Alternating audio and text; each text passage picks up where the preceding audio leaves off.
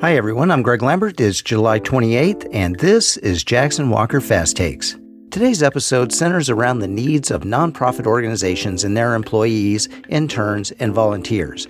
Nonprofits are one of the best providers of necessary services in the country, but many are running on tight budgets and small staff and may need help in ensuring that they are compliant with labor and employment laws. And for that, I brought in Brooke Leondar, who is a Jackson Walker labor and employment attorney. Hey, Brooke. Hi, Greg. Thanks for having me. As well as Kenesha Starling, who's a third year law student at South Texas College of Law and is completing her summer associate stint here at Jackson Walker. Hi, Kenesha. It's good to have you here.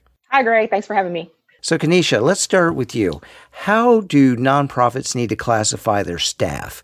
Talk to me a little bit about the difference between a paid staff and unpaid staff there at the nonprofits. Sure. So a nonprofit can utilize both unpaid um, volunteers as well as paid employees. The thing is that to use volunteers, they need to ensure that it's very clear between both parties that the individual is not going to be compensated for any of the work that they perform and that the work that they perform is for public served religious or humanitarian objectives.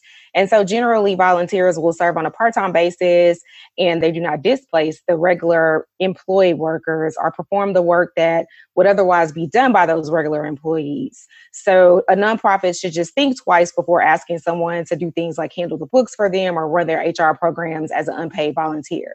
So, what about interns? We we hear a lot about interns working at nonprofits. Are they paid employees, or are they unpaid employees, or are they a mix of both? So it can be a mix of both. Um, you want to determine if your intern is going to qualify as a paid employee, and that requires you to use the primary use beneficiary test. So what that test does is examine the economic reality of the intern employer relationship to determine which party is the primary beneficiary of the relationship, either the employer or the intern. And uh, it should be used also to determine whether the intern is an employee versus a volunteer under the FLSA. So there, that test considers things such as the extent to which the intern and the employer have a clear understanding that there's no expectation of compensation. The internship should provide training that's similar to that of an educational environment the internship should also be tied to the intern's formal education program by integrating some type of coursework or receipt of academic credit. Their internship should accommodate the intern's academic commitment um, by corresponding with the academic calendar. It should be limited in in duration to a period that would provide the intern with a beneficial learning experience. It also considers the extent to which the intern's work complements rather than displaces the work of a paid employee or volunteer. And it also needs to be sure that there is an understanding of the extent to which the intern and the employer uh, will conduct the internship as far as entitlement to pay at the conclusion of the internship. So there are just some distinctions that need to be understood between the in- employer and the intern. So it's it's very important that uh, both the intern and the employer understand those uh, restrictions, right? Absolutely, communication would be key. Well, Brooke, let's let's jump over to you and talk about the uh, benefit side of a nonprofit. So, first of all, are nonprofits required to provide any sick leave or vacation time? So, for vacation leave and holiday leave, no for that won't be paid. Okay. The Fair Labor Standards Act does not require payment for this time that is not worked by the employee. And really, these benefits are matters of agreement between the employer and the employee. Now, for sick leave, uh, there are multiple aspects to this. First, I do want to note that various localities impose paid sick leave requirements that may apply to nonprofits. And second, there actually is now a federal paid sick leave provision that could apply to nonprofits as well. It's called the Families First Coronavirus Response Act. It passed earlier this year, and it mandates that paid sick leave for employees under certain qualifying reasons due to COVID 19, such as contracting the virus or having to take care of your kids because school is closed due to COVID and related reasons.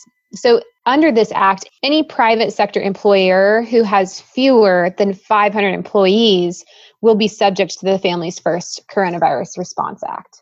The good news here is that the employer will be entitled to tax credits that actually offset the payroll for these employees on this particular type of sick leave. And third, for organizations subject to the Family Medical Leave Act, unpaid protected sick leave is required. What about the Family Medical Leave Act? Uh, can you talk a little bit first about what the FMLA is and whether or not it applies to nonprofit organizations?